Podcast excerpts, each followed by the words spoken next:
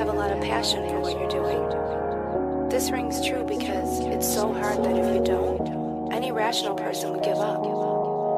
It's really hard, and you have to do it over a sustained period of time. So if you don't love it, and if you're not having fun doing it,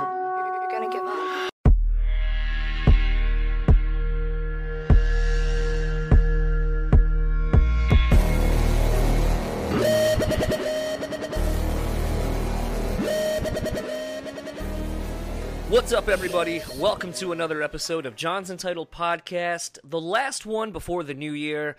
And uh, in light of all of the things that come around this time of year, making resolutions, not keeping them, so on and so forth, uh, this is going to be an episode full of a lot of. Uh, a lot of announcements, a lot of resolutions that we are going to make in this upcoming year with the podcast. But before we get to all of that, let me introduce you to not one, but two co hosts.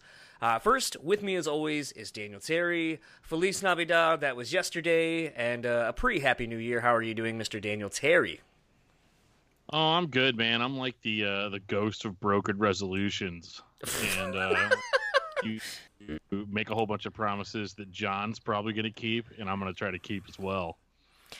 And uh, the other partner in this, yes, that was a fragmented uh, sentence I just started. Uh, but that aside, we are joined by Metal Nexus's own BJ Fist uh, Rowe. And uh, how are you doing this evening? I- I'm good. Spending my evening with uh, two fine gentlemen. How could it be any better? With a third? That, that's true. That's that's some barstool action you got going on if that were to happen. Um, so the fun thing about this, uh, the last episode of the guest of this podcast is actually Kaylee and Mickett from the band Rivals. Uh, we will kind of get to that discussion in a little bit. The reason we actually have BJ joining us this evening is because one of the first announcements we are making is uh, John's Entitled Podcast is going to be no more. Uh, we are rebranding. Um, I have felt kind of awkward about having my face and name literally uh, attached to the show ever since having Dan join. Uh, it's something Dan and I have talked about for quite a while, and we just really hadn't been able to land on uh, a name that kind of fit the format of everything. And speaking to the format, if you've kind of been paying attention, uh, we have introduced talking about alcohol and spirits, craft cocktails, craft beer, uh, a little bit about craft, uh, I'll say small batch uh, coffee making uh, with our show sponsor, The Bean Bastard. And um, basically, that has been a long play. We started doing that knowing that this was going to be happening. And so I'd like to introduce you to the new official podcast of Metal Nexus, Brutally Speaking. B R E W T A L L Y speaking, where, as you can kind of guess by the name, uh, we are going to be talking about brews of various kinds, while it's also a fun double entendre pun of being brutally honest, brutally speaking about things uh, that we are interested in uh, music, you know, topics of anything else that are, gather our interests. And, uh, you know, we kind of have landed on it. There will be a new logo uh, that is being made currently. Should be maybe done in the next uh, few days.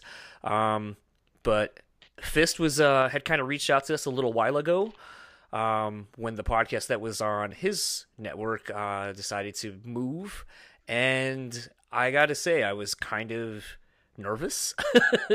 uh, for those that you who probably know, uh, we are kind of an incestuous podcast family between Roach Coach, discography discussion, Talk to Me podcast. Uh, you know, there's a handful of other podcasts as well.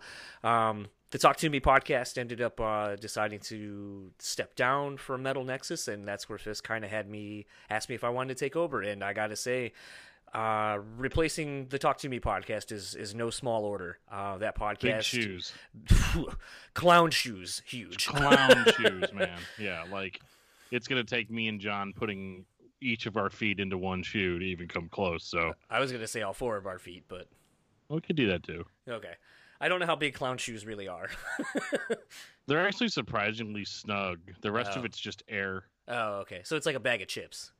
something like that. Okay. But so I wanted to have uh, Fist come on and kind of just uh, talk a little bit about Metal Nexus uh, for those who may not be aware of the site, and uh, kind of why he chose to want us uh, to to uh, be the official podcast for Metal Nexus. Tell me why you want me. Let me count the ways. Uh, pretty much, I, I like to write and I love metal. I can't play any. I played bass a little, but let's face it, I'm not very good. Uh, so I, I couldn't really uh, go pro with my musical uh, instrument talent. So uh, I figured there was another way that I could I could help music. So uh, um, I've, I've amassed a, uh, a pretty great staff. That's we're pretty much like family at this point. Um, I think all together, counting all of our contributors, we have like 20 people um, all across the U.S. from uh, Philly to California, and then we have three people in England, um, one person in India, one person in Holland, and I think we cover like nine states right now as well. Um, so, and the the great thing is we cover a wide array of genres, uh, anything from punk rock to black metal, pretty much, and everything in between. What about like polka metal, like uh, you know accordions? Get some Finntroll in there. Uh, you know, it's. I'm sure that I've received a hard copy of that. That's uh, wanting a review somewhere. I just may not have gotten to it yet. uh, there, there's some very odd and strange stuff that uh that I've received before. So. But no, so this has been something that's kind of been brewing, uh, pun intended. Uh, and if you've heard me say that before, there is there is definitely reason for me saying that verbiage. Um, but this has been something that's kind of been in the works for a little bit. We've just kind of been waiting for uh, the new year. It seemed very fitting, apropos as it were, to basically do all of this. Um, it's like I said, it kind of marries a lot of ideas, a lot of things. Um, Dan and I have been, we always talk about what we're drinking, um, but usually, like I said, I would always cut it out because I just didn't feel the need that it was necessary. But it's kind of fun, and uh, I know definitely from interviewing different bands and going to see uh, people on tour and so forth. Uh, obviously, drinking is is for better or worse a big part of touring and so forth. And uh, a lot of people that aren't in super big bands uh, have day jobs, and a lot of them are bartenders or work at bars because it allows them to leave uh, for a while and then come back. So it actually, the more we kind of thought about it, just fit. Um, which will bring me to the cocktail of tonight. Uh, one of my resolutions for next year is that I want to get more involved in actually learning how to make craft cocktails, uh, from the science of it to just everything, why different ingredients are used, seasonal ingredients, and so forth, and just really have fun learning about spirits and craft cocktail making. Uh, so one of the first things I did was uh, I looked at the because so, whiskey typically is a drink that I go for. As such, uh, I found a 25 cocktails made with whiskey. Um, and so as a result, I ended up uh, keeping that. And one of the first ones that sounded interesting and, and relatively easy to make was uh, the Hobnail. Um, now, in this, it calls for a pig's nose blended scotch. Uh, I'm gonna full disclosure here. I'm using Evan Williams because I had a half gallon that was gifted to me. I'm gonna try on uh, try a lot of these with cheap whiskey before I waste really good expensive whiskey. um, and the other thing too is I feel like if you can make a, a shit quote unquote shit bottom of the barrel whiskey taste really good, then I think you've kind of been able to really get the uh, the concept of the flavors and the flavor profile of the cocktail. So, with that being said, I went for the hobnail. I didn't use a blended scotch. I used Evan Williams. Uh, but then you're looking at a three quarter ounce pour of ginger syrup, three quarter ounce uh, lemon juice. Um, let me tell you, finding ginger syrup is actually surprisingly hard. Uh, then a teaspoon of Amaro, and then two dashes of bitters. Basically, shake that over uh, some ice, and then you're just kind of left with a very nice uh, yellowy orange cocktail, garnished with a uh, nice uh, orange peel. Um, flame it if you would like. If not, that's fine too. But first attempt at this, uh, gotta say it's a good it's a good drink. Uh, I definitely have a lot to learn in the ways of uh, making it look the way it does in the photo. Dan, what are you drinking? Well, as a counterpoint to that, um, I prefer my drinks prepackaged because uh, I'm I'm what a lot of people in the old country describe as a lazy person, and so you know, right now I'm just drinking Woodford Reserve Kentucky Straight Bourbon Whiskey. Just straight. I'm just drinking it straight in a in a cup a glass cup. Listen, I can see through it. As a Kentucky native, uh, and bourbon courses through my veins, you can never go wrong with bourbon. Absolutely not. I mean, it is it is um, for me, like my favorite part of it is really just the inhale after you take a huge swig, and you just feel like you, the entire inside of your mouth burning. Like that's just literally the only reason I drink bourbon. it's just for that, uh, just for that aftertaste, that after effect. Um, but uh, white trash. I'm from south of St. Louis, Missouri, and so like typically all we drink down here is like Jim Beam out of out of plastic bottles. It's still And, uh, Kentucky. It's still yeah. Kentucky, so it's all right. Yeah, absolutely. Um, this is a lot smoother than that, so like I'm not gonna have to excuse myself to use the bathroom a few times while we uh, while we go through this. But uh, you know, typically it's weird that I, it's weird that I'm drinking bourbon tonight because typically I'm more the beer guy. Like as a as a con in a contrast to John's, um, just incredibly detailed uh, uh, mixing of, of, of different ingredients to have a good result. Um, I, I'm typically more of the craft beer local. A lot of the beers that I talk about are local to St. Louis here, where I'm from, and gonna try to reach out and just kind of get an idea, you know, of, of what they've got going on, how they make their stuff, so that like when John gives a big long explanation for what he's drinking, I can be like, well, you see, I went to the uh, brewery and I talked to Johnny, and he said that you know, uh, that way, uh, that way, my input isn't always like, "Hey, I got this beer at a gas station. You should try it." it gets you drunk if you drink enough of it. Um, but yeah, so I think uh, I, I think the two of those combined, it should be a pretty interesting overview of the types of drinks that the artists that we interview are into. You know, um, a lot of these band members are all about the craft beers, and if they don't drink, they're about craft coffees. hmm Um, there's even um, like they've got like craft teas out there now, and just doing. I'm glad that we're not just like cutting it from the podcast anymore. You know that it's it's become enough of you know a thing to where literally every night John and I get on Skype and we're like, so what are you what are you drinking? You know, and now that that, that actually gets to be um, not exactly the center point, but uh, a good uh, a good way to start things off, especially whenever you talk to somebody as often as John and I talk. It's not um, all that interesting sometimes when it's like, hey, what's going on with you? I don't know, dude. You talked to me yesterday. what do you think? But uh, yeah, no, I mean Dan and I do talk quite a bit, and I think the other thing too is you know without getting into so much of our personal lives, I think that you can learn a lot about Dan and I through our our various uh, drinking stuff. And if you can't tell, I guess a little bit about me. I guess maybe I'm pretentious and I try too hard. Well, I'm super pretentious and don't try at all, so you know. and BJ, what are you uh, what are you drinking over there tonight?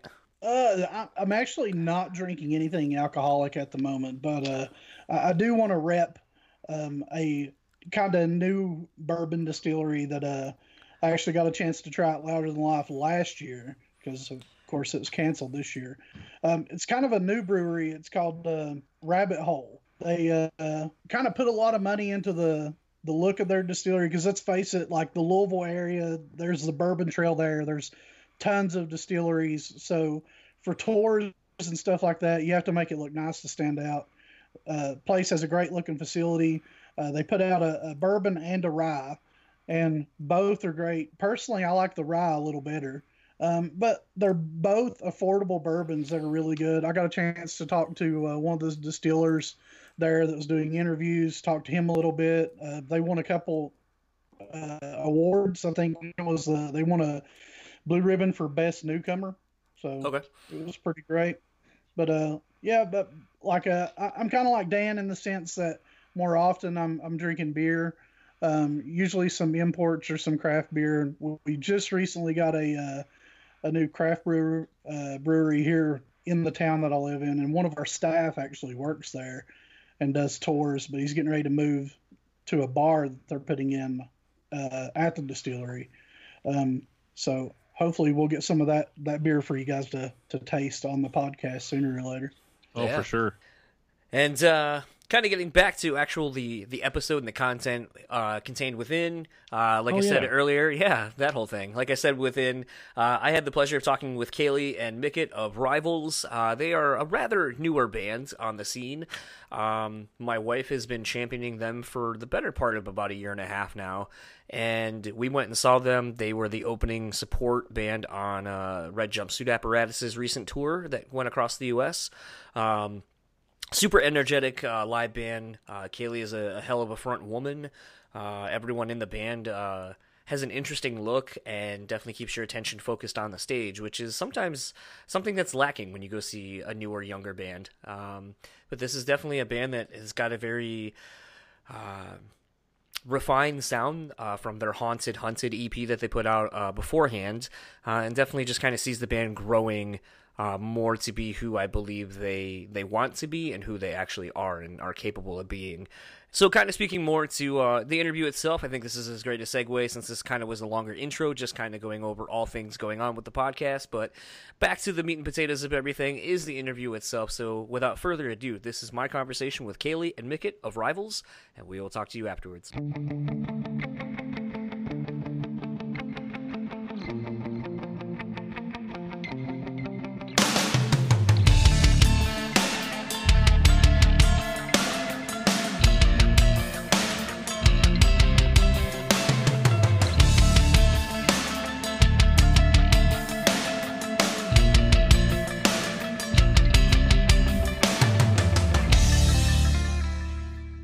I have the pleasure this early evening of talking to both Kaylee Wolf and Mickett Woodle. Not Whittle, as I thought it was. Uh, how are you two doing this uh, early? Actually, it's early afternoon, I guess, for you, or yeah, early afternoon for you guys. Yeah. Yeah, it's like two. So and it's like super nice outside today. So I haven't been It's good. outside yet. Hell, you're living that rock star lifestyle. you want to know what I already have done today? I walked. I, I we took an Uber two miles away to go to Denny's for breakfast. I drank a whole load of coffee and then we w- walked the two miles back to our house because we felt like walking. Uh, I'm trying to remember where in California you guys are, tentatively. We're in Los Angeles. Okay. Well, the time I spent in LA, I can definitely say that you can walk a shitload and not really feel like you went anywhere. Yeah, because it's so big. Yeah. That none of Yeah. you, none of you fuckers out there like to do anything before like 11 a.m., which I don't. That fucked with me. Not only did the time difference fuck with me, but like I would try to go do something, and it's like, sorry, we're not open until like noon, and you're like, what the fuck is that? Yeah. Yeah, uh, that's, that's not a thing. because nobody nobody here works real jobs. So nobody yeah, leaves their house until 10 a.m. sad but true. It's It- true, dude. I don't understand. Like, I feel like nobody here has a job, yet everybody lives the most lavish lifestyle. I don't understand how it happens. Oh, it was expensive as shit going out there. I mean, that and I think the other thing that I thought was funny was indirectly fucking with people uh, by pre-bussing my table. people were oh, like. "What's?" People are like, "What the Yeah. fuck?" They were like, "What's wrong?" And I'm like, "Nothing's wrong. I'm just trying to be nice." Helping. Yeah. Yeah. See, that's not in our vocabulary either. We don't know what nice is. That's why I tour because us being the nice people we are, we don't fit in here. You know, so we got to go other places.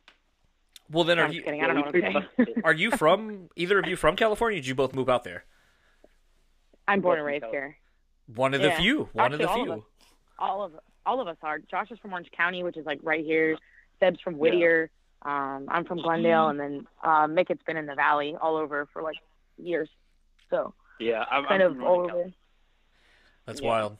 Typically, uh, I the joke is always like no one is actually from California. That's just a, a transplant transplant city or state. It's it's how really true. right? It's funny because I, yeah, I've always said like people who are from here tend to be nicer than the people who moved here. There's not that sense So. of entitlement, I'm sure. Well, yeah, because I'm from here. It's my home. You know, like I don't, I, it's nothing special to me in a sense. You know, it's like this is just where I am. This Right. is what I've always, this is all I've ever known. So it's not like where some people are. They're like, you know, they came from a small town and they move here and they think they're hot shit, and it's like, no. That- Dang, Wow. we attract jerks.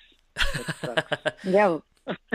Well, I was, that's that's actually a good, I guess, starting point for this is you know, a lot of people go out there to to make it, whether it be as an actor, actress, uh, band person, whatever creative endeavor it is that you want to get into. Does does the fact that you're bringing so that so many people come out to that area to to make it?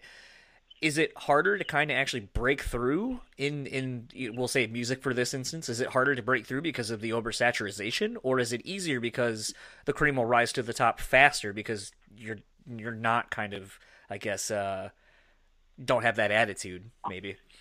Honestly, Oh, um, we it's it's kind of funny because it's like we actually do better in more other markets than we do in LA. Like we kill it in Bakersfield and Fresno, we kill it in Colorado and Colorado Springs and Denver. Um, like we, it's just like every, we do really well in Texas, but like for some reason we do we do we do we do good. In, I wouldn't say we do bad here by any means, obviously, um, but like I think like we do better in other markets than we do here and it's just because in like a in a sense like LA is like a really hard market to like break in in a sense because it's just like there's so much going on at all points of every day no matter what because the city is like a hundred miles in like in either direction if you're standing in the middle middle. So it's like it's just like there's just it's like you have the pleasure of having a lot more people, but also the disadvantage of having always something happening. If that makes sense. No, Plus, totally. everybody here is trying to do some something in art, so it's like it's it's just a harder market to like break in. It's like trying to Yeah. be a country artist in uh, Nashville. Yeah, the uh, the market here is so so oversaturated, and it's like like we were kind of saying before. It's like everyone who was you know something awesome where they lived comes here, and unfortunately, it's so oversaturated that you may be the most awesome thing, or you may not be the most awesome thing. So trying to fight through, you know, like everything just makes it almost. And I will say, I want to add to that. Um, most people are not the most awesome thing.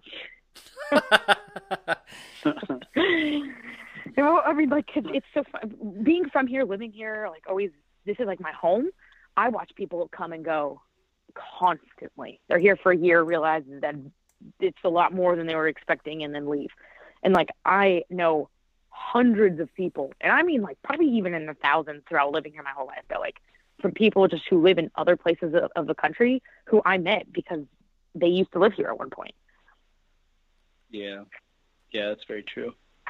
I, I Mhm. say give them six months to a year, and if you can last longer than that, then you're here. But normally, Yeah, I, I've always made that joke, Mickey. I've always said that. I think I've actually said, we've had this conversation before. I think we about have, how yeah. like if you can, we have like if you can get past a year, you're probably going to stay here for a while. But most people don't get past here, like get, stay here for a year. So Yeah. Would you Everybody everybody wants everybody wants like their goal, their dream, but when you get here you realize how much work you actually have to do to get there, you know? yeah, most people don't like working. yeah. Yeah, people don't want to work, especially Yeah. Would you say that that's a, a an also a fair assessment in in bands being out there? Like if you can kind of slag it out for a year and kind of make a name for yourself, that you'll probably be able to start. Because I mean, like what's kind of weird is like you know I only have really to compare like our local scene here and like we have really good venues like you know you you played here in Grand Rapids at one of our bigger venues uh and they've added since two two venues down in the basement so now it's a, a very much multi-venue venue um Yeah, but you know like in the heart of Grand Rapids like now we have like a like a nice little small theater that just opened up in the last little bit. We have the intersection which has a 1800 cap or maybe it's 15 1500 cap room a 400 cap room an 800 cap room and then like a 120 cap room and then another venue across Oh, a few like a couple of blocks away that holds 420 and so we have different cap sizes that you know plus theaters themselves uh so i mean it's like we have a lot to offer a lot of touring bands but we don't really have much in the way of like a lot of local spots for bands to kind of come up through the scenes. Whereas i feel like you know and just in my time in in la especially on the sunset strip it's like you know you have the viper room which still like i think we went and saw a, smaller national touring band and paid $15 to go in each uh to see a bullshit band play a tiny dive bar but i mean there's part of the Yeah, allure yeah. of there's part of the allure of pl- going. Uh, we went to the Roxy to go see 18 Visions play. I know you have the Whisky. You Yeah. have, you know, obviously a lot of. I, I feel like there's a lot of avenues for local bands or touring bands to play smaller rooms because of that vibe of like you know like it being a hotbed for for live music. You would think that, but um, it's, see, all those, all those, all those, dude, all those venues on the Sunset Strip, like they force you to sell anywhere from fifty to seventy-five tickets, even to a bullshit local show. That's Okay. why people stop going there. People don't go to those shows anymore because they just kill are killing the local scene in general. So no, most of these venues make all these local bands sell so many tickets, like copious amounts of tickets, that it's just like now all these bands are playing these like random like we you think we would have a lot of venues but we don't Yeah, they're getting rid Not of not as many as- unfortunate. yeah the smaller ones die off really fast you usually like a year or two years and then they're gone Seems to be the So benchmark you of time. that, but you're paying fifteen dollars a ticket because they're the amount of money that those places pay to are like are or pay to even just stay open Yeah. is asinine like Yeah. just because their their their location if you really think about it Yeah, there's a there's a bar So- here that basically is very similar to the Viper Room. Um, and I remember when I went, and so many people were like, "Oh my god, is it really cool?" I was like, "No, it's like paying almost twenty dollars each to go to fucking Mulligans." And I was like, "Mulligans is basically Yeah. our local dive bar that happens to have like a an eighty cap." Uh, I think you can actually fit like 120 people uh, into the the venue side of it, and it's just like they're like, "Why would you do that?" I was like, "I didn't know." I was like, I thought I could Yeah. just, I thought I could just go in and drink. I didn't know I'd have to pay a cover to get in. Like, and I wasn't really too stoked when I did. yeah Yeah.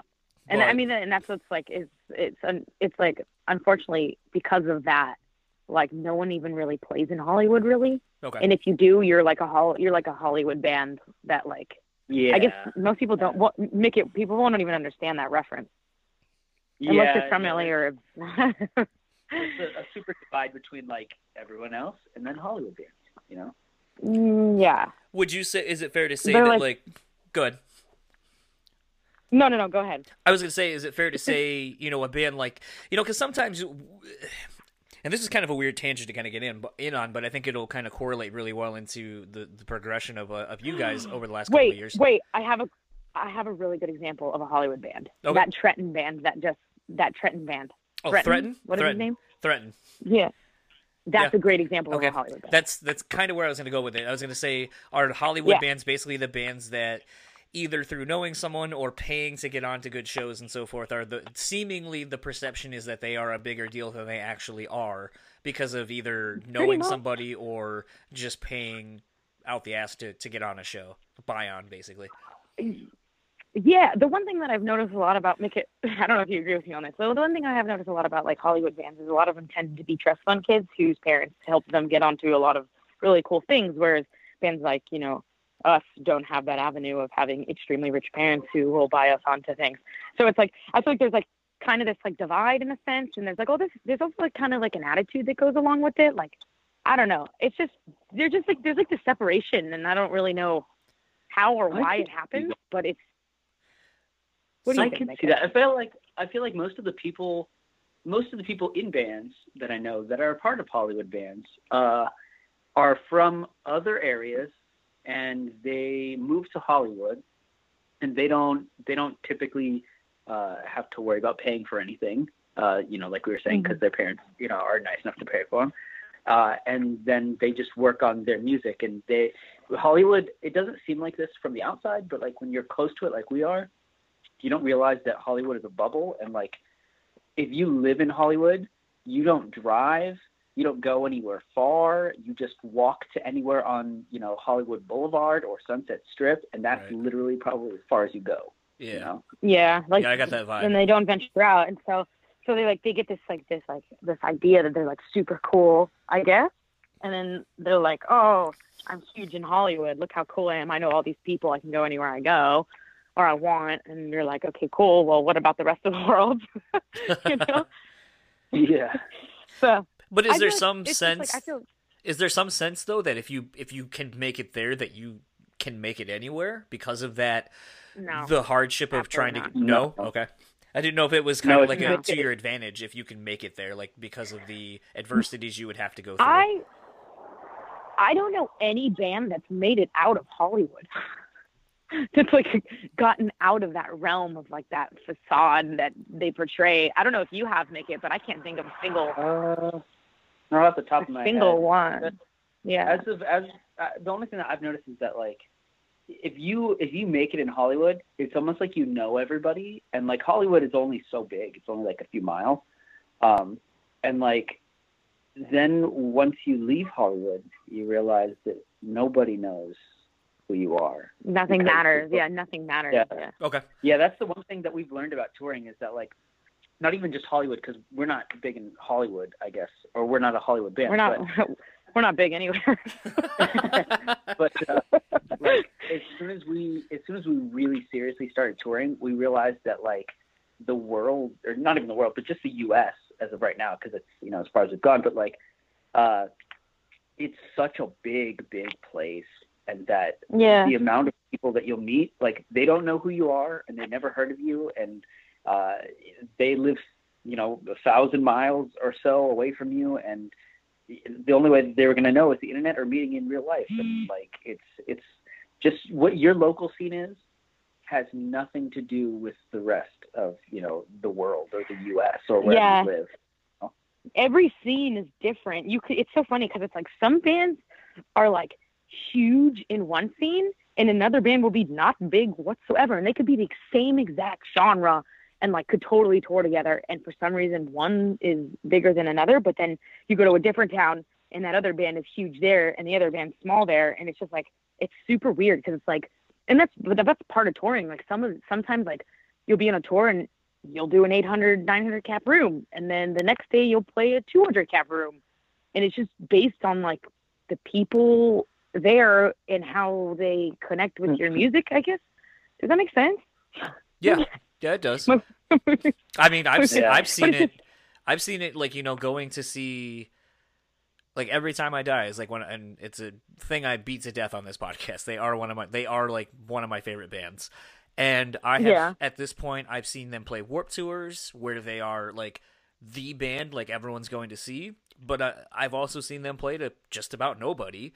I've seen them play in the Mhm. same room you guys were in on a headlining run, but then I've seen them play if you go to Detroit or Lansing or some of the other areas here in Michigan or in the Midwest as a whole, I've seen them play way bigger rooms and it's like there's no rhyme or reason Mhm. because it's like it shouldn't make a difference if you go an hour one in one direction. It shouldn't be like, oh well here's like 400 more people coming. But Yeah, but it- unfortunately, it's it- but it totally it is, is. and it, it's kind of weird. But it's like for me, I think that's kind of what's fun about going to. Like I'm excited to go to the Christmas show this year, like something I've always wanted to do. Because to me, Mhm. going to see Every Time I Die in their hometown, their home state, at one of their annual Christmas shows, it's like, dude, this is gonna be fucking insane. Like, I, Yeah. I it'll be to a level I've never seen. Like I just saw them on that Fall Out Yeah, Boy tour. We were one of four dates that they were doing on that Fall Out Boy run, and I paid a stupid amount of money to go just to literally see Every Time I Die and leave. But it's like I'm Yeah. never I'm never gonna see them in an arena. Like it's never gonna happen yeah again. ex- So exactly yeah it was weird, but I'm glad I had the opportunity to go and do that. Yeah. it's so it's kind of sad if you think about it that you have to be like you're like this is never going to happen I mean, it. I mean, for all intents and purposes, it could, but the likelihood is Oh, yeah. slim and none because none of the contemporaries they Yeah. have, unless like Bring Me the Horizon's going to take them out. I, don't. I can't really think of another band in that in their genre that's going to get that big to where they even a package tour. I don't think it's going to be big enough to yeah because I mean, like they did that Ghost Inside tour with like them hundredth and somebody else, and like that was in a eighteen hundred cap room. Like they mm. did the one with Hatebreed, Job for a Cowboy, Terror, and somebody else, and it's like that again was in the same venue you played at, just in the main room. So I mean, it's like even some of the biggest names in that scene aren't even enough to fill an arena. yeah that's Yeah, crazy arenas just are it's so weird to think about I know. Sometimes I don't know if people actually give a fuck that I know like cap numbers and, and talk like more business side of things because no one really ever comments on things like that. But I always think to me Yeah. like that's the interesting thing because I mean, that, you know, I was just making a comment to somebody else the other day actually about how, you know, when I started, like, when I was getting a tattoo from my friend, and I, we were talking about how, you know, you got into tattooing because, like, you liked art. You wanted to do this creative thing. However, as a result, now you mm-hmm. have to be an independent contractor and know about your 1099s and, like, all this kind of stuff. You are basically a business owner. And yeah. how all these things apply. And it's like, you all had a passion for music but as a result now you are marketing people you are branding people you are you know the things that you have to know because of now this trying to be a career for you it's like there's so many other things that you wouldn't even mm-hmm. think that mm-hmm. you have to know but you do like okay like i can probably mm-hmm. sit there and go like what are your margins on your t-shirts what's the you know like you have to start knowing these metrics that you have to hit and it's it's kind of wild yeah. when you really think about it and break it down like that like how much more is involved if you want to be successful that you have to start taking into account and and literally pay attention to and it's it's wild like well, when you start doing all that. I feel like that's what comes into like okay for example how in the beginning of this conversation we were talking about how people realize that things are a lot more work than just making music you know? Oh, yeah. and like that's why that's why people leave la they realize it's way too much work and they don't want to do that. Like it's simple sometimes it's, it's simpler to just go fucking work at mcdonald's you know? And like and that's fine if that's if that's what you want to do and that's what you that's what you're whatever like go do it. But like like it music is more especially being like in a, a, a band that's doing well like there's a lot more that goes into it than just making good music. And like as much as i want to say like like yeah it's like all like and i'm all for the music obviously. That's why i'm here. I love making music. I love i love writing. I love all of that. But like it, it really comes down to like there's so much more like you're saying, like figuring out your numbers. What what are you trying to hit? Creating goals. How are you going to hit that goal? How you know what I'm saying? It's like it's so much more than just like I get to play music every night. You know, because like yeah. people don't see don't see the aftermath of or the or the beginning of when we load in, we're counting merch in, counting our money, we load out, we you know we're counting our merch out, making sure everything makes sense, making numbers make sense, keeping all our receipts, making sure our spreadsheets make sense, make sure there's money not missing. You know, like there's like all of these things that you go through and you sit down and you there's like and if you, I mean I guess you could probably stroll through it without doing it until you get fucking audited or somebody's being like, hey, where's half the money that is you know what I'm saying until like something happens and then you're like, oh well, fuck, and then like and there's just so much more to it. But you know, I, I mean I don't know I I feel like just people don't realize how much more work is related to music than just music. Yeah, you're not just getting together with your friends in the garage; like you're starting a business together. Yeah. You know? mm-hmm. Well, that's where you even, gotta understand. I was gonna say that's where even like you know something that I find interesting, even though it's very calloused and cold hearted, is when you listen to like Justice podcast, and he's like, you know, when you get together with a band, like, and you guys are all jamming and, and shows start happening or whatever, it's like, do you immediately start going like, okay, well, like, you don't contribute anything, so you get nothing, and uh, everything's going to be split, and you like start coming up with like pub deals and splits and shit, and it's like, you know, a lot of people would probably be like, well, no, like, we're all in it together, and it's like, well, yeah, but most bands, like, not everyone's, it's not equal unless that you know it's like okay it's not yeah. and so it's like you know maybe it's just kind of it's it's like I said, it's just really fucking cold and calculated the way like he breaks it down like that, and I'm just like, fuck, you're so right, it is because like if this was anything else, you're gonna start, mm-hmm. you know, there's like a pay scale, a pay structure for things like this shit, and it's yeah. like, why is it that you it's know true, bands yeah. are the ones that you know it's all for one, one for all until it's not, and then it becomes a way bigger deal than it kind of should have been if you just would have had the awkward conversation yeah. right away. Yeah, no, yeah. I, I agree. I just, but yeah, to go along. But to see, like, that was something that, like, I've had a conversation with Nick on, like, me and him, obviously, we, we're like really good friends. We sit down a lot and have conversations like this. So it's like, uh, there's there's people who are good at the business side and that's what they do and then there's people who play the music and they tour with you and you know and they in uh talk to fans and like that shit is just as important as is the music For sure. is like crazy as that is like in it's like it's hard because we try to make sure everything is equal for the most part but like i like it took me a second to like step back and be like touring is just as important. Plus on top of that like they may not do as much as somebody else but getting along with that person is half the battle of touring. Yes.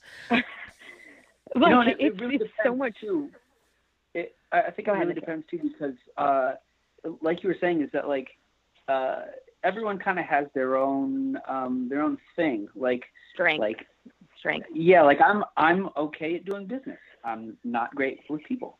You know? and that's No. okay. No, It it's just- not.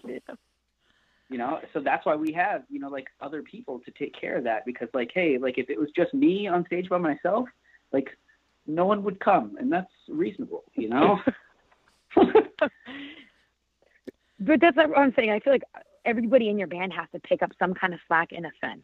Yeah, for like sure. whether it's yeah being a good person who talks to people and is a good salesperson, like that's also important. Somebody standing in your merch booth being like, "Hey, you want a shirt? Okay, what about a CD?" Like having somebody who has like the ability to do that, like that's Josh for us. Josh fucking kills it at the merch booth. He's really good at like talking to people and Upselling. overselling them. Yeah, and like that's important.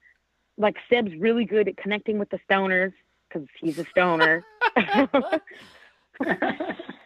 but like but i wouldn't be good at that i don't i would not be good at that because i don't i don't i don't smoke weed you know and like there's like i feel like everybody has their things like Nick it's good with gear um i'm good at talking to people ish when i want to you're good at talking to other band people i'm good at Other yeah i'm really good at talking to other hard for me to band people.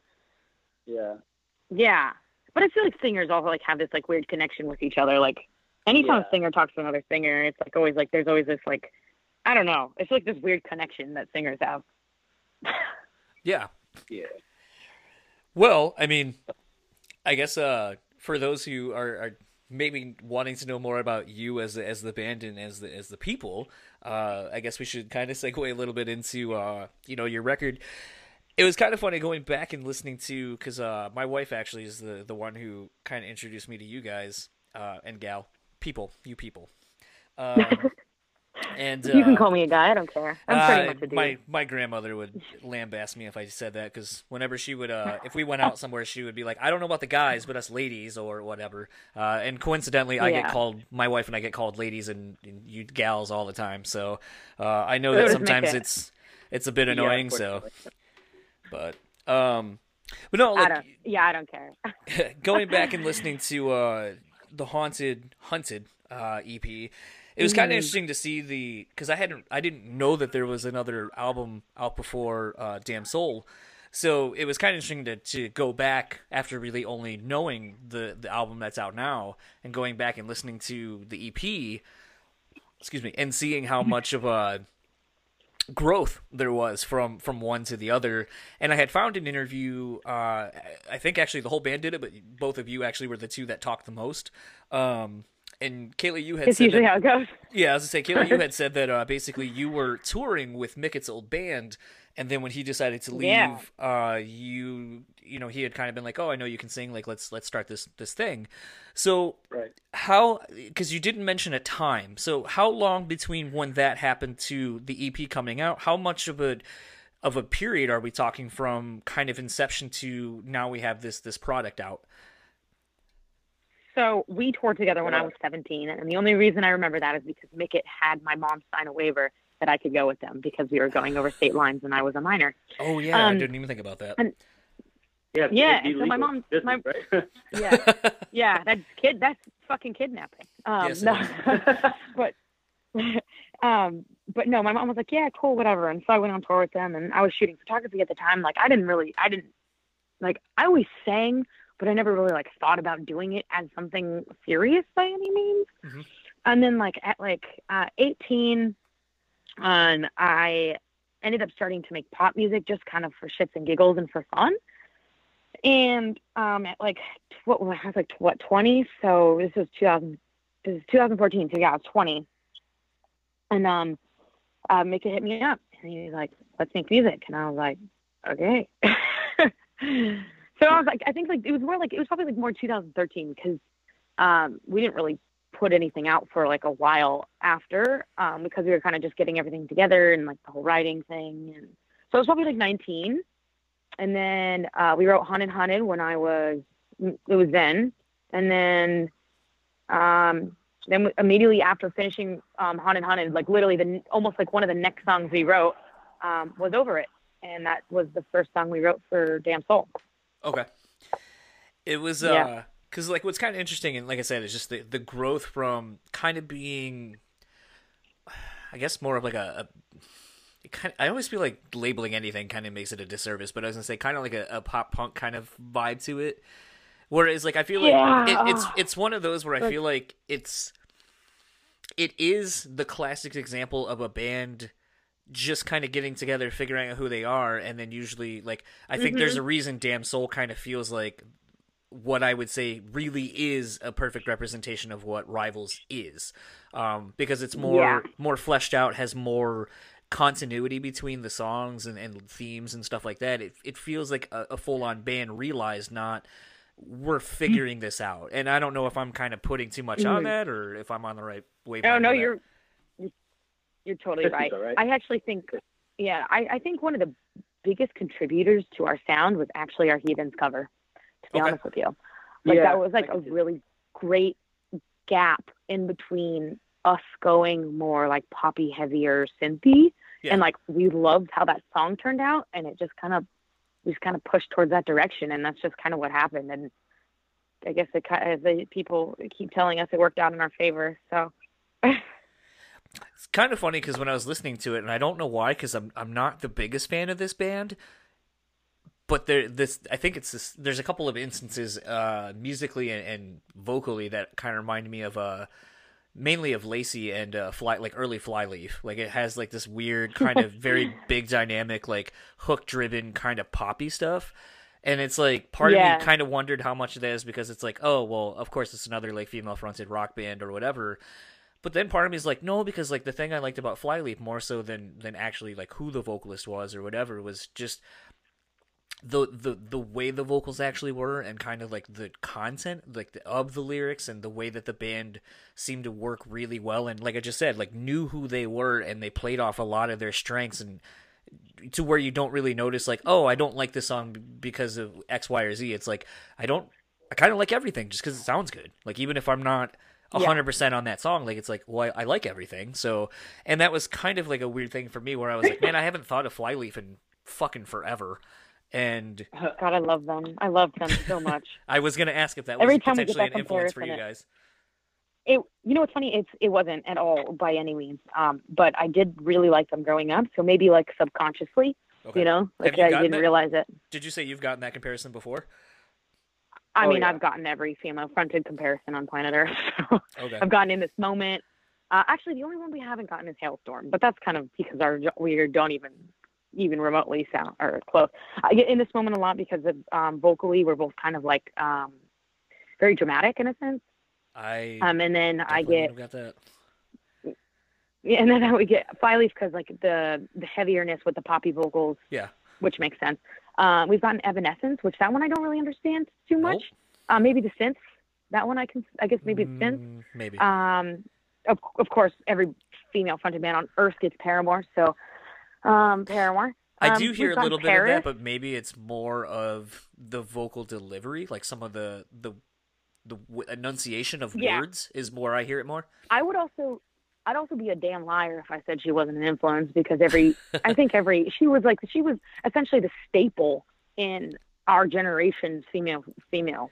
I would say, you know, like, regardless of gender, she should be a lot of people's uh, yeah, staples. like if you're a singer, she's, she's just, I mean, yeah, she's she's super strong. She's controlled. Uh, there's just, I mean, a lot that goes into it, but I think a big part of that one is it's the power yes, and the Yeah. delivery in a sense. Like we both have like very strong voices, um, which you know that's I I guess is my voice. I can't really tell. so, um, but yeah, I mean, I, we've we've gotten pretty much every band you can virtually imagine. There's been ones where I'm like, I don't even know who that is, but thank you. I've gotten Halsey. I've gotten Halsey. Uh, I've gotten a lot of pop artists um, before as well. So I think it just I think it just depends on what you're like, who you, the person as a human being likes or has liked, and um, what you take from it. But um, obviously, we've gotten the flip side. Like we've gotten some weird, weird comparisons before that I'm just like, okay, sure.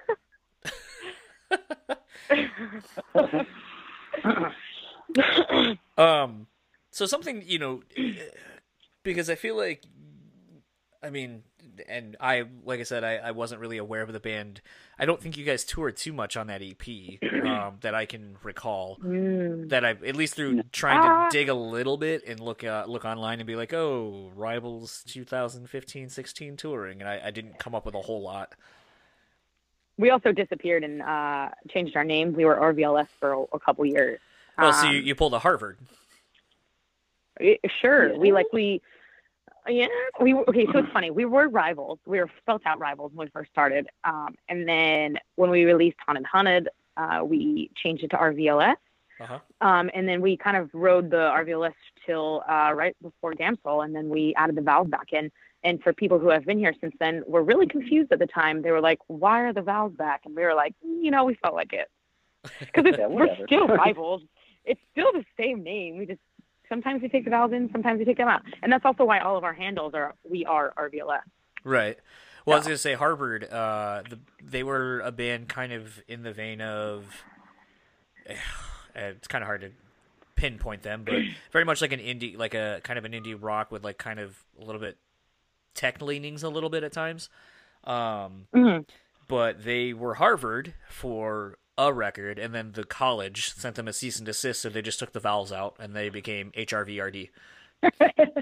so That's kind That's of great. The whole wait, how can I thought it? Uh, it depends on like trademarks are like depending on like it's a music. Like you can't get a musical group compared with a or confused with a college. I guess They probably would I, have been fine. I get. Well, Harvard sent them a cease and desist, so like straight up. Um, they could try to sue them. I guess when you're an indie band, though, you probably don't want to take on a major elite Ivy League school, especially one that's kind No, of known for. Uh, I think they're known for like lawyers and their uh, Yeah, judicial. yeah, they are. Yeah. That's that's literally what Harvard is. It's law- school. Yeah, exactly. So it's like I don't think I would fuck with them either. um, they got thousands of lawyers. Pick one. Yeah. Um, but no, like something I uh, kind of wondered too with you know being like being a, a more younger band. I mean, you guys are tentatively like not experience wise, but just as this band are you know three years, four years, going on four years old. Um, Mhm. you know you've you've kind of have been around since Apple Music, Spotify, like all these things have been readily available for a lot of people.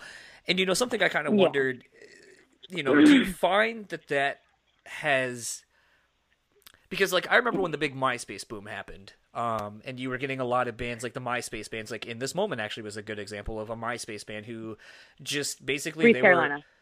were okay. That's another good one, yeah, for sure. Three oh Um, three. Three oh three. Brokencyde. I'm sorry. uh, yeah, I mean, I, I guess those are all really good examples as well. Um, but just bands basically that kind of didn't need a a label behind them to do anything because they have these platforms to kind of DIY it and build their fan base Mhm. naturally. So what's kind of you know kind of interesting now in the day and age of excuse me analytics you know being readily available on itunes spotify like hey these are where your songs are li- like impacting so on and so forth when you're looking at touring and maybe you can see like you know i don't feel like singles are as much of a thing as they used to be because you know looking at like Damsel i think like two or three of your like bigger songs i don't think are technically singles. I, I may be wrong on that but you know just kind of thinking about like the single culture how it used to be versus letting your fans kind of pick what becomes the big hits off of a off of, off of a record. Do you pay attention to those kind of things and kind of take that into consideration when like going on a tour? Like okay like a song maybe we weren't expecting to to land at all is like our third most popular song that we have. Like wow crazy So our song uh, to Lay Low um, was it's the last song on the record. It Yep. actually doesn't have as many plays as anything else or anything. But when we play that song live, I have people who cry on my shoulder. Um, I have people who come up and just hug me and like for something. There's something about that song that just like people connect with really, really well. And like even though it might not have most plays, um, as like say over it. Granted, over it was, was a terrible example because that was like our biggest one. But um, like doesn't like live wise has probably the highest connection rate than any song that we play live or have recorded. Besides maybe maybe Moonlit. right So, um, Yeah, wait, I don't even remember the question. Uh, Just basically, this is just basically like in the in the day and age now where analytics and all this kind of stuff are, are readily available to a band. Uh, for you guys being so so young, d- does it help inform you? I guess like if you Oh, were to take a single or to make a video, like maybe you might be like, oh well, this is going to be our our next single off of this, and maybe it would be like you know if we're talking about. Um, you know the the newest Damsel like you know maybe you might be like oh gunslinger might be the single and then you find out it's like oh well To Lay Low is actually a way bigger it does way better as a when we play it live so maybe that's going to make me mm-hmm. rethink like how we invest into doing a video or or whatever So okay, super weird. When we like first were like, okay, we're gonna do these th- three songs as singles, which are the three we released prior to the album. They ended up actually being probably our most um, connected with songs in a sense when it comes to like analytics online, uh-huh um, which was over at Low and uh, Moonlit. right Um, and then we filmed Damsel, um, which was the second thing. We actually ended up choosing Damsel because it was one of the highest ones that didn't have any push behind it and it had the most streams. That's Okay. kind of the reason we ended up doing Damsel. Um, and then we did Wild Things, uh, which was our most recent one. We did like a live video for it just because we had the footage and I don't know. I thought it would be kind of nice to share kind of what our last year was like with everybody. So then we did Wild Things. Um, and I still want to do a video for Gunslinger, but I have a really cool video idea for it. And if I can't do the video for this video for it, then I don't want to do a video for it. it's because I have a really specific, really, really cool idea that I want to do for Gunslinger. And if we were going to do it, uh, we would need a lot of money. And I don't know if we really want to spend a lot of money. Um, so we might end up pulling the idea from Gunslinger and um, yeah and putting it on one of the newer, the newer uh, album songs if it fits. okay So there's a fun fact. But I mean, we've done five songs, videos for this song, but technically singles for the songs. Um, if you want to get, if you want to go by videos, right um, and two of them were decided technically, or I guess technically one was decided because of um, because of the place. right To sum it all up, you know, you kind of just talked about something else I kind of wanted to hit on. Um, you talked about, you know, basically with uh, Wild Things being more or less a tour diary of sorts, uh, encapsulating like Yeah. the tours you did. Um, you know, something I, I've been noticing a trend, uh, I would say in the last year, where there's a lot of updates that bands are doing where it's like okay we play like this week we played three shows. Here or even some in some instances like i know glassjaw when i just went and saw them they post a video like a little minute and a half video of whatever show they just played the night before and then it'll be like yo insert Yeah, whatever town yeah. We did that all summer.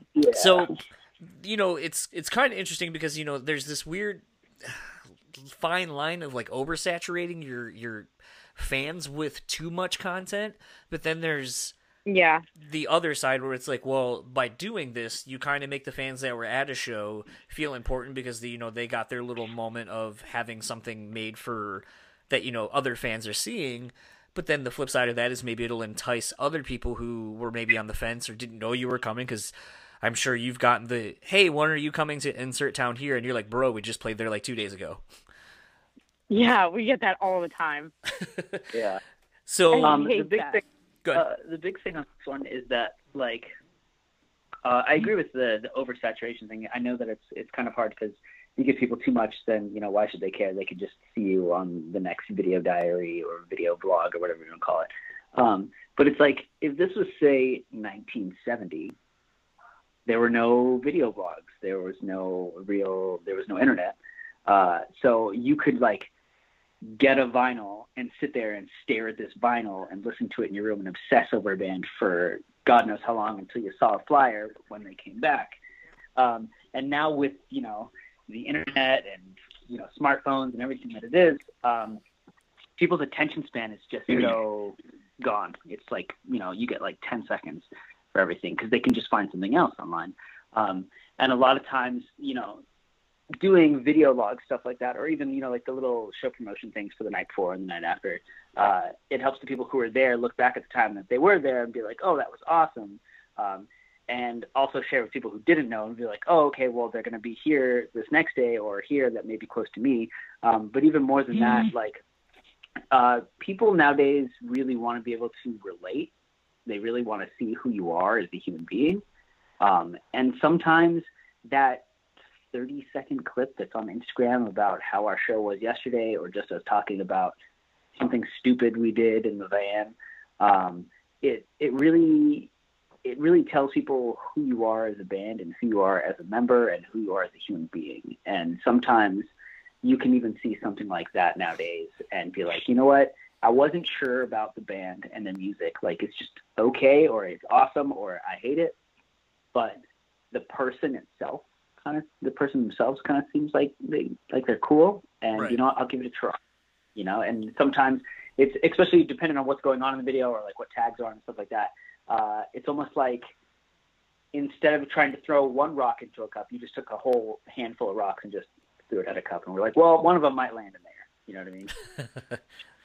I was gonna say how speaking to the importance of that, like to kind of grow your brand and, and get try to engage your fans as much as you can, or try to grow in new ones. You know, I think uh, a thing that I kind of noticed too in in having you guys stay here and seeing it was just you know Matt, your photographer, videographer, however you want to, whatever you want to call him, um, camera guy.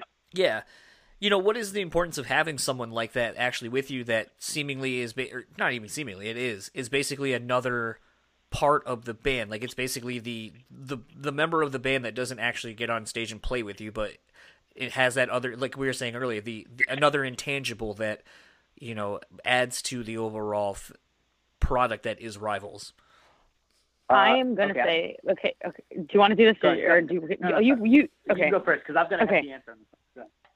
Okay, I think I do too. I think it is.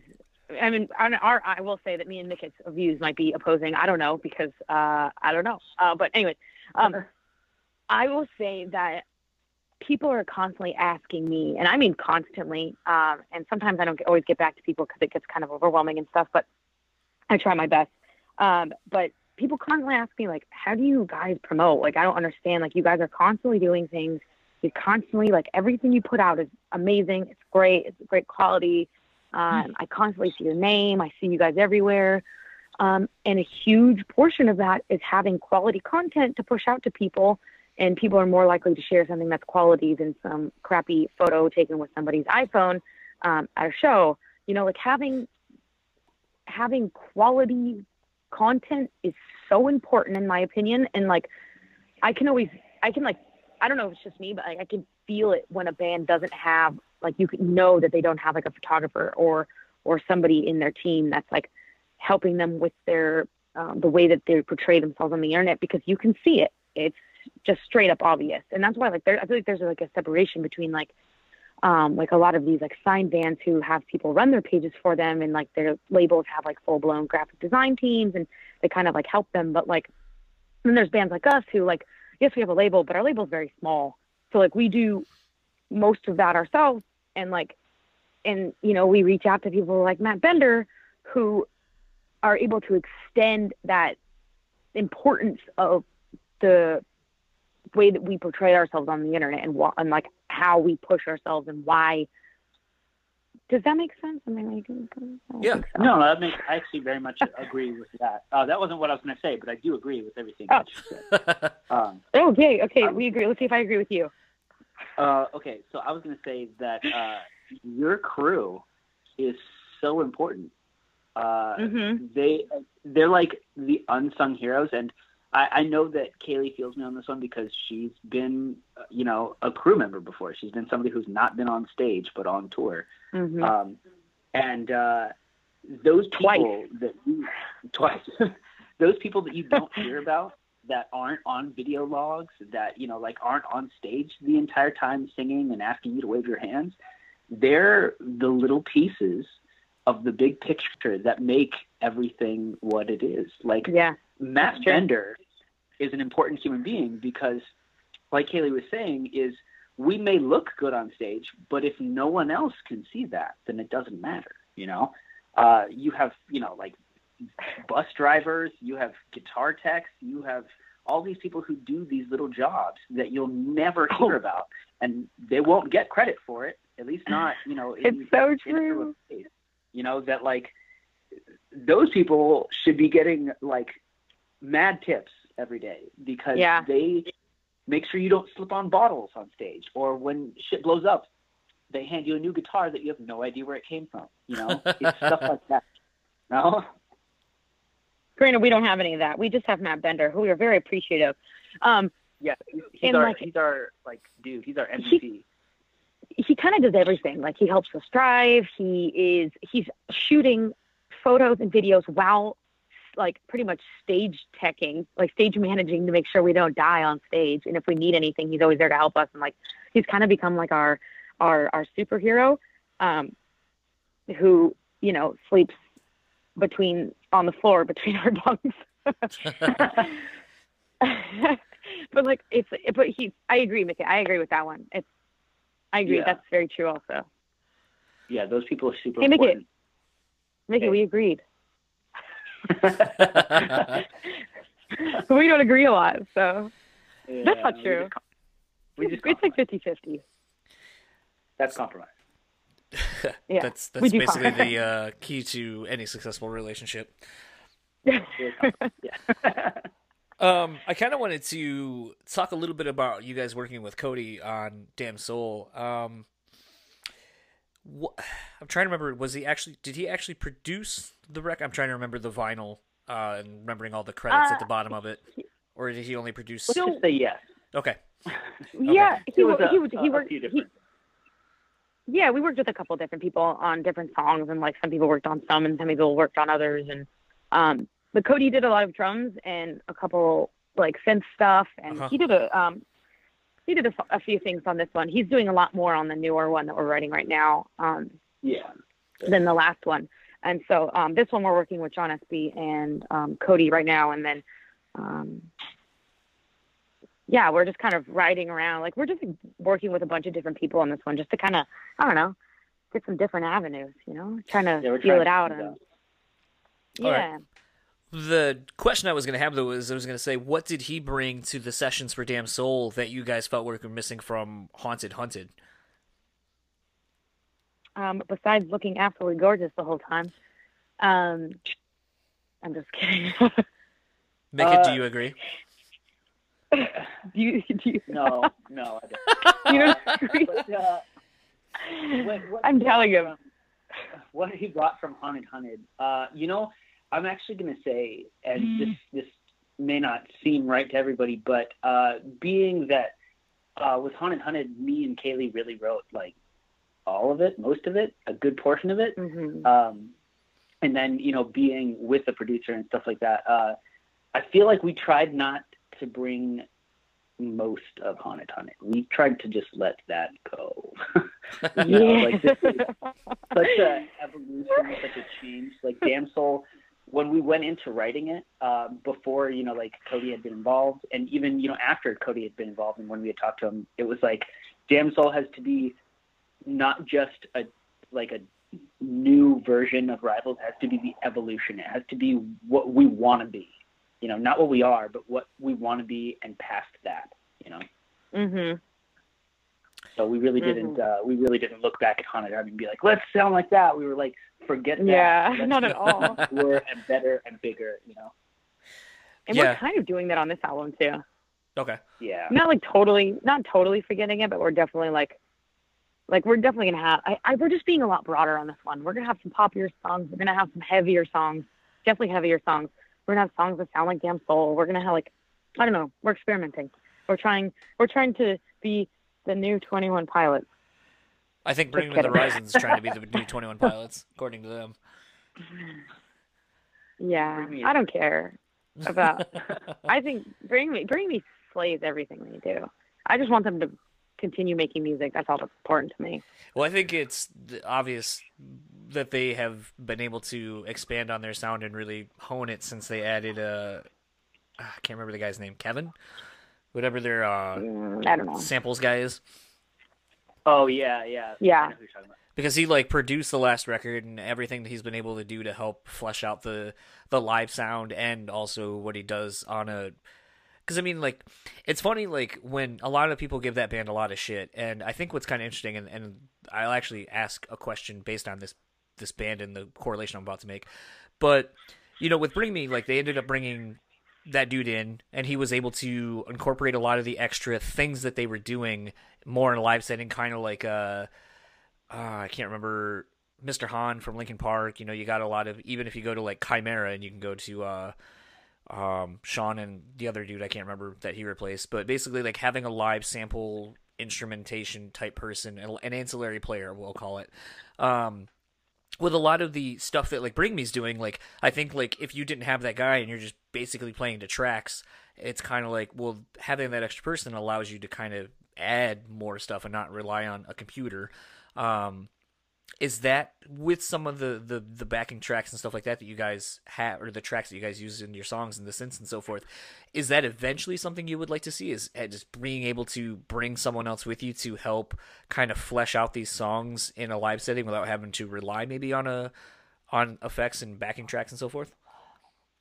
Yo, I love our tracks. I'm gonna be straight up. like I know everyone's like, I know everyone's always like, oh, make everything live. But like the reason our like we're so crazy on stage every night is because our set is the same every single night. And when you do the same thing every single day, you're gonna get really good at doing it. So it's like I feel like that's like part of like why we are like when people see us, they're like, God, you guys are so tight. And it's like because we do the same thing every day and everything is on the same 30 minute track. And you're playing Every day. with in ears, like, right? Yeah. Okay. Yeah. Um, so it's like, you know, I don't, I forgot what I was going to say. No, you basically I- were saying I that would you know you guys play the same set every night and that you guys are really tight because of Yeah. because of that. Yeah. Mika, do you have anything to add? Yeah, I would I would love to at some point, like myself, start doing you know some of the live sampling stuff. Um, which I thought it was kind of funny that you said uh, it's different than having it on a computer because you know technically a sample pad just works you know like a computer. Right, So, right, yes right, right. yes. But uh, uh, I would love to start doing some of the sampling stuff just because I'm there for a good portion of it when it's being written, and you know, like I tend to be the guy who knows the songs in and out. You know, even instruments that are not mine. Um, but something that I've always qualmed with a lot of people on is that it's not that you can't play more instruments. Hell, I could play like five instruments on stage, which would be awesome. Uh, but when you're in the heat of the moment, sometimes shit hits the fan, or sometimes you're not paying attention, or Mhm. sometimes you get caught in the moment with people in the crowd and you forget about things. And as of right now, you know, like I only have to worry about playing one war drum on the front of the stage and my guitar. That's really the only things that I have to worry about. And the more that I add Yeah. to that, the more I have to run around. And it's not a bad thing. I think it looks great live. And like I said, at one point, I do want to do it, especially when I have, say, like a better or not A better but a crew. crew. Yeah, a crew Yeah, in general. crew, 'cause I- you know, more than just Matt. He can't do everything, you know. Um, but uh, when we have, you know, more money or more crew or stuff like that, then we can worry about that. But as of right now, it's like, hey, all of the setup is just us, you know, and it's like I have to do, you know, whole back line and adding more things just makes things more complicated as, as of right now. And, And- something that me and I wait, Mickey, and I just really quick. I just want to pop this in here, and I don't Yeah. think we could put anything more in our trailer. It is so full. That's so true. That's so true. it's so, like literally to the top full of stuff well, you need because we a keep trailer adding hauling a lights trailer. and production. I know we're gonna have to get a bigger trailer. Okay, make it continue. crew for Sorry. the band for their own trailer. But, uh, but uh, Might as well get a bus. Actually, you joke. uh, the fucking Crobot dudes got a school bus that they've since converted. I've seen that. I've seen those. I have. Our good I friends in Scarsdale and Time um, had one of those before it took a giant explosion one day. Unfortunately. Um, but uh, Yeah. something that me and me and Sebastian always joke about is that like um, there's a lot of choreography in our set, um, and we're pretty much like backup dancers.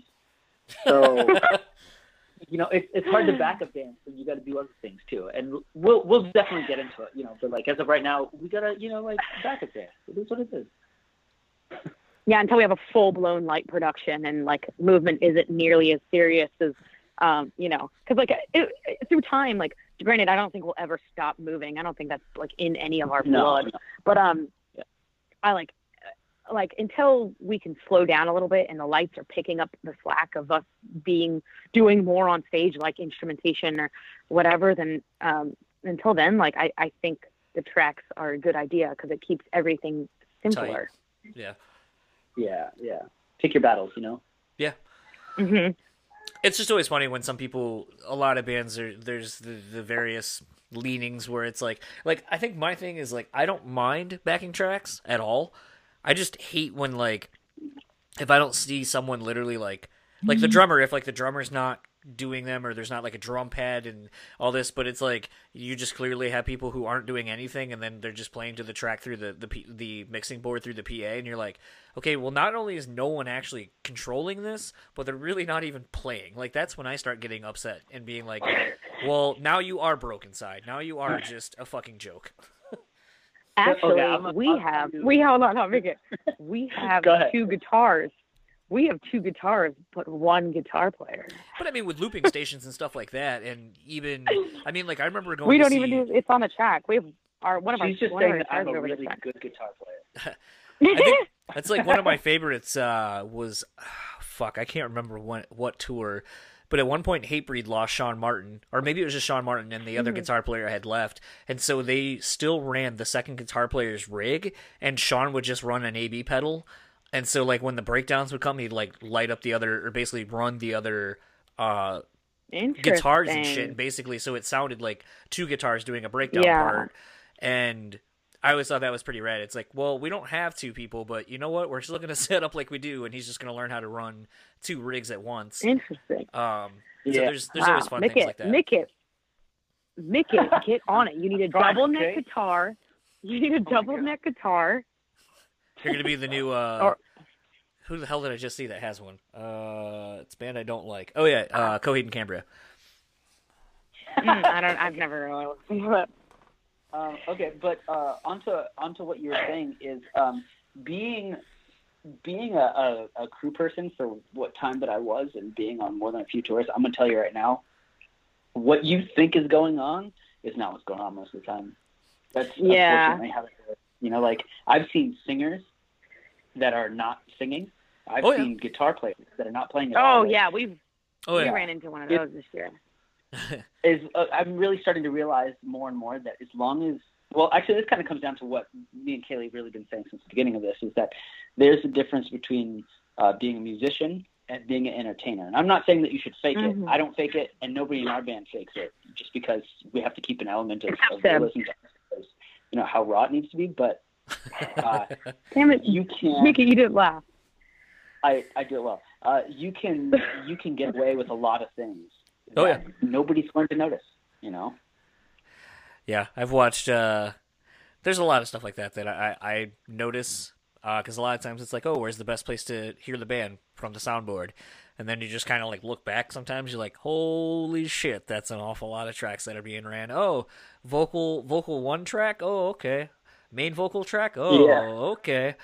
And it's like you would think more people would be a little more like Wizard of Oz like that with that shit, like not let anyone really be able to see that, but like like uh, going to Warped Tour two years ago now, it, and, like and having an all access pass, I was kind of shocked at. I mean, I wasn't, but I mean, to some degree, there were some bands that I was like, I didn't even think you had tracks at all, let alone this many. Like, holy shit! And I kind of well, see. I mean, sometimes those are those are because people are running shit through like like Axe-Fx, and it's being it's like their tones are being changed through right? those programs.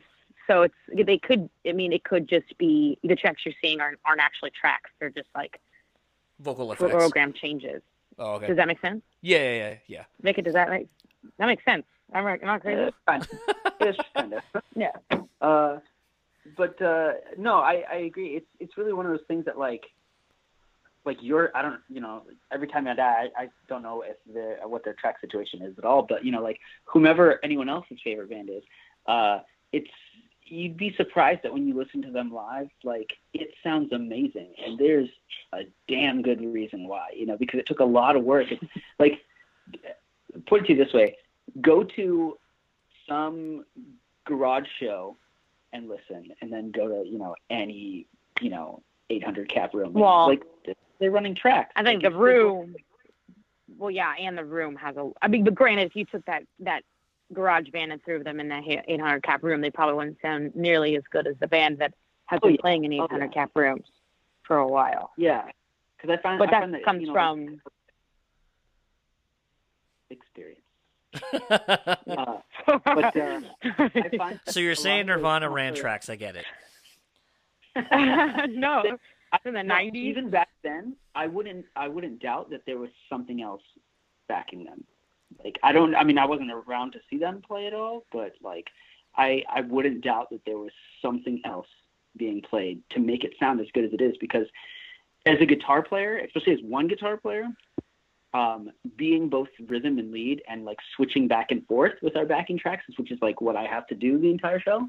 Um, you can't you can't sound for one as full and as as, as stereo Right. as you would if you were two guitar players. And even just as a say, if I was just rhythm the entire show, uh, you can't sound as stereo because even in recording and mixing, uh, like we don't record three tracks of the same exact. Well, that sounds confusing. We don't record on three tracks the same exact time, the same Right. exact guitar because Right. it just sound like something louder Right. um, you need you know that fluctuation that difference of the way that it's being played the way that it's being hit uh, and you just can't do that live without something else giving you just a hair more you know i've i've actually been side stage uh, when a band that i won't name but uh, their guitar yeah, tech- probably not a good idea.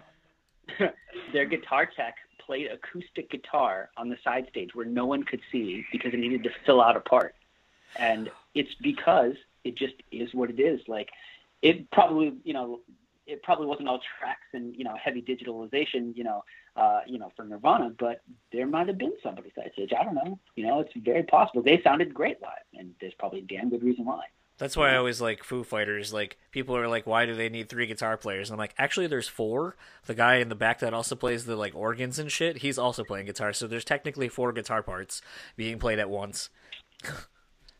That's exact. See, that's what it is. That you sit in the front and you're like, why do they need this? So they're like, wow, why does this sound so fantastic? And then you know, like when you actually know what's going on, you're like, oh, okay, that makes a lot of sense. Yeah. I mean, I'm not disappointed. I'm just like, fuck, this takes a lot of work. Yeah, I would I would rather have. I mean, that's kind of why. I mean, Foo Fighters are a band I still haven't yet to see, but I mean, I'm a huge ass fan and watch a ton of documentaries and shit on them. But it's like when they brought Pat in and they had the I don't know the other guy's name, but he's in a lot of their like band photos now, the ancillary guy. But it's like, and I mean, that's kind of exactly what I'm saying. Is it's like to me, bring that dude out, have him play guitar, have him play some backing drum, like percussion, have him play keys, have him do backing vocals. Like, I would rather that dude be on stage doing all that shit, even if he's behind everybody else. Like, let let him be there, because at least then I'm gonna be like, okay, there's an awful lot of shit I'm hearing that just is there's nobody accounting for it. Like, so, and I mean, like I said, I. I understand why people have backing tracks, and sometimes it's it's financially cheaper to to not pay someone Oh, to, yeah. to do Oh, yeah. all that. So I mean, I I get that as well, but it, it still is one of those things where if you're a band of that level, uh, you know, Foo Fighters level, it's like, well, then by all means, please have the other guy come out and, and play because. You know, I want to hear all the things that are on the record between you know your main rhythm, your secondary rhythms, your leads, your you know melody leads and all this kind of stuff it's like some people like i said some people are just like there's no need for four guitar players and i'd be like well you're wrong and see, this comes back to what we were talking about earlier: our unsung heroes. yes Your crew is so important yes um because sometimes it's a fourth guitar player. speaking of unsung heroes that's not really a good segue but i don't care um you guys are ship you're doing shiprocked uh, which I believe will be your first quote unquote international touring. And Yeah, first on technically, Yeah. if you if you count it as international, I mean, we are playing in water. Well, I mean, you're you're not. I think you're technically not in the states once you are wherever the hell you're ending up. That, that's true. We're in. I mean, we're technically not an international band. We're an international tour water touring band. Yeah, you're I a don't qua- think you're how you get there. Well, maybe one day you'll be an international air travel playing band as well, and uh, that'll. Yo, if we got a if we got a jet, everything's done. Life is complete. I don't even need to breathe. I just need a jet. just kidding. Uh, Are you Uh, what? I would Uh, like to breathe. what are you most looking forward to uh, for that? Honestly, sitting by a beach.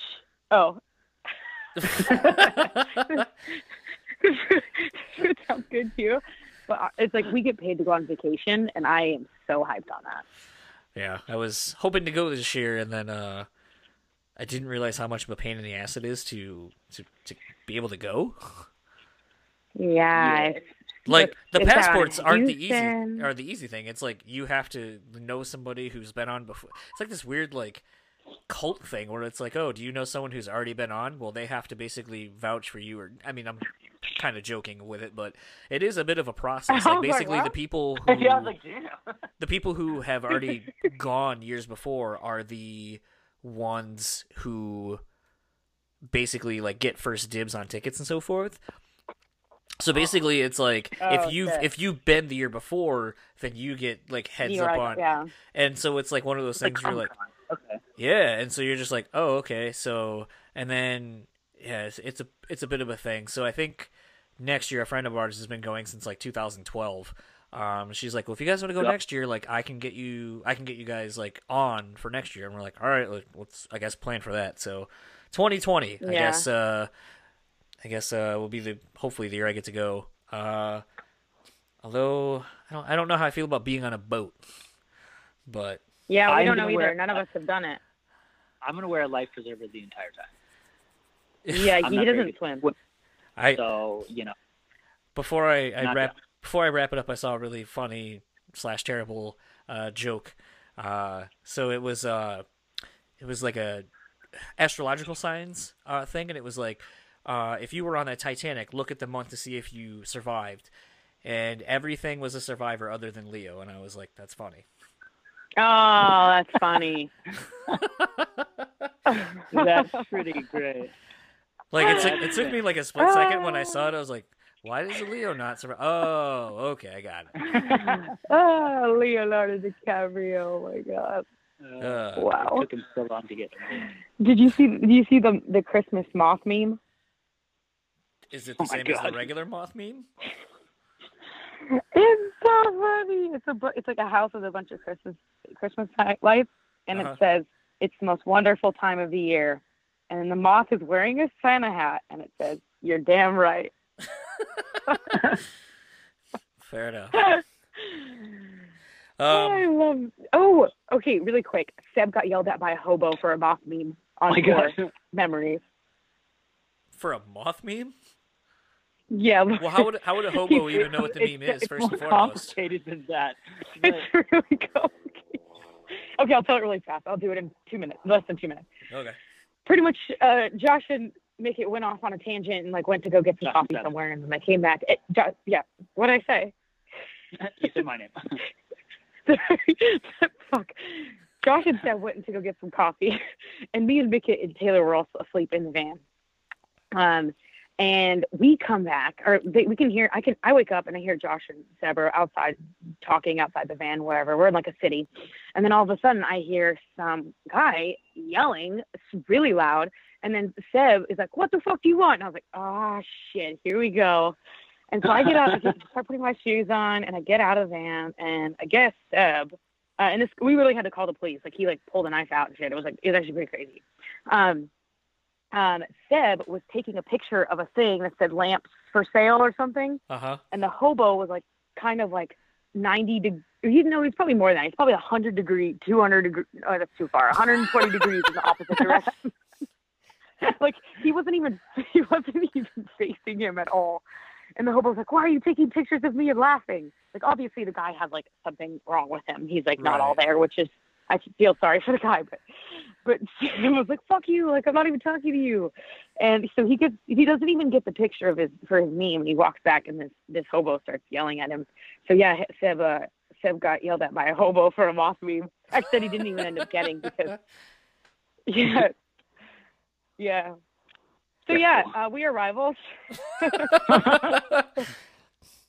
um, what are the rest? I mean, you Good- already good talked about. Uh, you already talked about how you're currently working on some new stuff. Uh, other than ShipRocked, what does 2019 hold for for the band? God, I have no The idea. world. Well, I mean, like you just. I mean, Um, the, the weird thing is, like, you tentatively like, Damsel or uh, yeah, Damsel isn't really even. I don't think it's a year old yet. So I mean, is No, there still No, we life? still till February. Yeah. So is there still life behind the record? Or are you still kind of wanting to tour behind it, or is it kind of ready to to keep going with the something new? I think going. until we write new music, we're gonna have to keep going. Valid no, but uh, yeah, but but we're not rushing this album by any means. So um, we just have, we're always very like black and white with like our like what we do. So like um, we'll always tell people when we're writing and when we're not or what we're doing because we're not very good at holding in secrets. So um, well, that's the biggest problem. I love to tell people what we're doing, um, and I also just like the black and whiteness of it. It's like, hey, like I know a record, we're still touring on it, and I hope you guys still like it, but we're starting on new stuff because that's who we are as people, and it could take us two years. If it takes us two years, hopefully people uh, are still here. so yeah, And then uh, wrapping up, uh, where can everyone find you and or the band? Um, you We can find in me Angeles. in Los Angeles. WeHo, if I can. this is this is this is how our friends make it. Um, and then uh, you can find us on the media. Um, all of our tags are we are RVLS. We are rivals without the vowels. Um, our website. That's our website. Our Twitter. Our Instagram. Our Facebook. Our uh, uh, YouTube. You can actually type into Google um, and all of it comes up. yeah. Our Spotify. Our all of it. Excuse me. Whole nine yards. And then lastly, I always like to end these out with a song. So what would you like me to play it out to? Doesn't even have to be yours if you don't want it to be. Ooh. Um, can we do ooh ooh ooh ooh ooh? Make it we have to agree. Um, Architects Doomsday. okay, I'm down. All But that was some fire. So that was my conversation with Kalie and Mickett of Rivals. Dan, you couldn't be there because I think you were probably preparing for the holidays in one way, shape, or form or another. But what did you think of that? It's pretty good. I learned a lot about like what kind of people from California I should avoid and which ones I shouldn't avoid. um, a lot of that. I like hearing interviews with new bands. I like I like kind of hearing new perspectives and kind of ideas about you know where they're where they're going to go, what they're trying to get out of the experience, and all that. So I thought it was pretty solid. I mean, sometimes sometimes you have to ask some of those questions like when did you get together, what did you, know, all that stuff, because like it literally doesn't exist for them. You know. Well, it is kind of weird because I mean, like, even if you go to like back to like the interview I did uh, last year or so with uh, this Leaf from uh, Voltree or some of these other bands, literally these are like the first interviews some of these people are even doing on a scale like this. Um, I mean, like one of the ones that I remember is uh, Jeremy from Earth Groans. I went to Google anything that he had done, and I couldn't find a single fucking interview. And when I had him on, I was like, "Yeah, sorry if these questions suck, but like, there's some things like I, I, I can't find literally anything on you." And he was like, "Yeah, I think this is like the first interview I've ever done, really." And so it was just Wow. like, "Wow, okay, like so I am literally breaking you into this this whole thing." And I'm not saying you know with Kalie or Mickett that you know I'm breaking them in as far as doing interviews. I definitely have come across quite a few interviews online with them, but you know perhaps the thing is in doing these you don't know who has seen these, who is a fan of this band, who isn't, and then the, you also have to do the due diligence for the people who are coming on to hear, you know, someone from one of their favorite bands come on, and so you kind of got to find something that's fun and interesting to talk about, and you know, I think the fact that you know Kalie. It's interesting that both of them are at a point, you know, like Kalie does graphic design and, and her, you know, dating Cody from uh, the Browning and having him help with their their writing and recording and so forth. I mean, that was kind of an interesting story, and I know people have probably heard that to death, but it's just kind of like you know. It's interesting now, and I kind of like. There's been some things I saw, and I think I mentioned it in the episode itself, where it's like you know she was talking about, you know, it really sucks that like you know when you're when you're the love of your life or whatever. I'm trying to not to necessarily put love, words into her her mouth, but um, that basically stating that you know, Cody was over in in Europe uh, touring with the Browning, and I guess he was having a real shit time, and she was feeling upset and bummed because like she couldn't be there to console him but like it's one of the few instances i can really think of where it's like she of all people can really understand what that's like because she is maybe not in a band at that level where like the browning is but can understand like what it's like to try to like ha- to have to do all these things because you're you're you're trying to make your dreams come true and you're trying to break through to that next level that kind of gets you more consistent touring opportunities, more consistent money and so forth. And you know, I think that's an interesting dynamic to to their story is, you know, that aspect of things. Like, you know, she's dating Cody, he works on their music with her and so forth. And I, I think that's kind of interesting. And you know, will it always be that way? I don't know, but um, I, I hadn't really seen a whole lot be mentioned about that, so that was something I kind of wanted to hit on a little bit. Yeah, no, you definitely hit on it. I mean, that was a lot of information I didn't know, especially whenever you're like breaking in breaking in new artist. Then I feel like I have to go listen to their music and you know, um, kind of yeah. And uh, I definitely like I definitely liked what I heard. Um, it's kind of a good contrast to the kind of shit that I, that I usually listen to, you know. and um, I can't I can't wait to see what they got going on in the future. Just see uh, what kind of longevity that they're going to have for us. I definitely think it's one of those where I think the best is yet to come from this band. Uh, and like I said, my wife has been trying to go see them for a long time and has been championing this band for a while. And you know, I gotta say, a lot of the bands that she does that for, I, I actually really enjoy having, uh, getting to talk to. I've been able to talk to a handful of them. Uh, I'm gonna knock on wood and hope that I can get Winston from uh, Parkway Drive on maybe in the new year. Um, that's Do a, it. That's a big band she's really been into the last little bit. All that being said, uh, if you would like to keep up with Rivals, uh, you know you can find them on the social medias, the the Facebook, Instagram, Twitter. Uh, basically, we are Rivals, R V L S, no vowels, as you heard the story as to why. And uh, if you would like to follow Kalie and Mickett, it's simple enough. Kalie Wolfe, K A L I E W O L F E, and at Mickett X, M I C K E T T X, on Twitter, Instagram. And Dan, where can people find you? Well, you can find me on uh, this podcast, or actually, I, I kind of I moved recently, so now I live at MetalNexus.net. Oh, okay. Um, that's where I currently reside. Uh, but you can find me on Facebook, Neil Terry. You can follow me, Metal Dan, and uh, you can find my other podcast, Discography Discussion, at DiscussMetal.com. And if you would like to keep up with our show sponsor, The Bean Bastard, you can find them at TheBeanBastard.com. Sadly, my favorite blend is going to be no more. Uh, I heard the Shitters Full Blend is going to be gone. It's all sold out. I was told that there's two more bags that uh, I'm going to be getting here pretty soon because it has literally become my everyday coffee. Uh, but I am excited to try the Brews Lee uh, brew. See, coffee brew still works. Name works on a lot of levels. But I have heard through the grapevine that perhaps the Shitters Full Blend will come back as something else that'll be more of a mainstay. So if you weren't able to get your hands on that, uh, there's gonna be that. If I do get one of those bags, I'm still debating on sending Dan one, but I'm also really selfish and I want to keep it for myself. So maybe you'll get a half bag. I'll send you. Uh, I'll send you your corn thing back uh, this week, and you know maybe you'll feel better about it. Oh, okay. If you would like to keep up with the podcast, uh, we are in the process of actually getting new socials. We're going to start all over. Uh, but for right now, uh, until those are all officially done, because we're waiting on a graphic and some other things, uh, it's basically going to be at Brutally Speaking on Facebook. Uh, I think it's going to be facebook.com Brew Speaking Pod, just to make it easy and unanimous. Uh, Twitter is at Brew Speaking Pod or Brew Speak Pod and Instagram. Uh, if you're already following me there, I'm just gonna switch that. Maybe I'll make a new one. If I make a new one, you know what? It's probably gonna be at Brew Speak Pod. How about we just say we're doing that? It's gonna be under Brew Speak Pod, and uh, probably gonna have to make a new website uh, here in the next little bit since the other one will be worthless and I can't change a domain. Uh, so uh, look for brew brewspeakpod.com or net or whatever to be a thing. Um, merch will be available soon as well. And as you heard Dan say, you can go to metalnexus.net, find this podcast, find interviews with other band people, find show reviews, photos.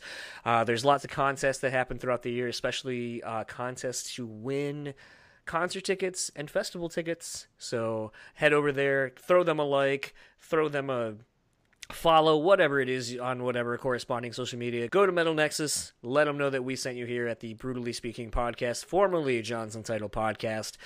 And we are going to end this episode as we always do with a song. And as you heard Kalie and Mickett say, well, really Kalie, because she just was like, Mickett, I know what we're going to pay. Uh, this is Doomsday by Architects, which they put out a motherfucker of a record this year. If you haven't jammed that or Doomsday, do yourself a favor and go listen to that record. Maybe when we do our year end uh, top albums of the year, that might end up on one of our lists. Hint, hint. So for the Brutally Speaking podcast, I am John, I'm Dan. and we will talk to you guys next time.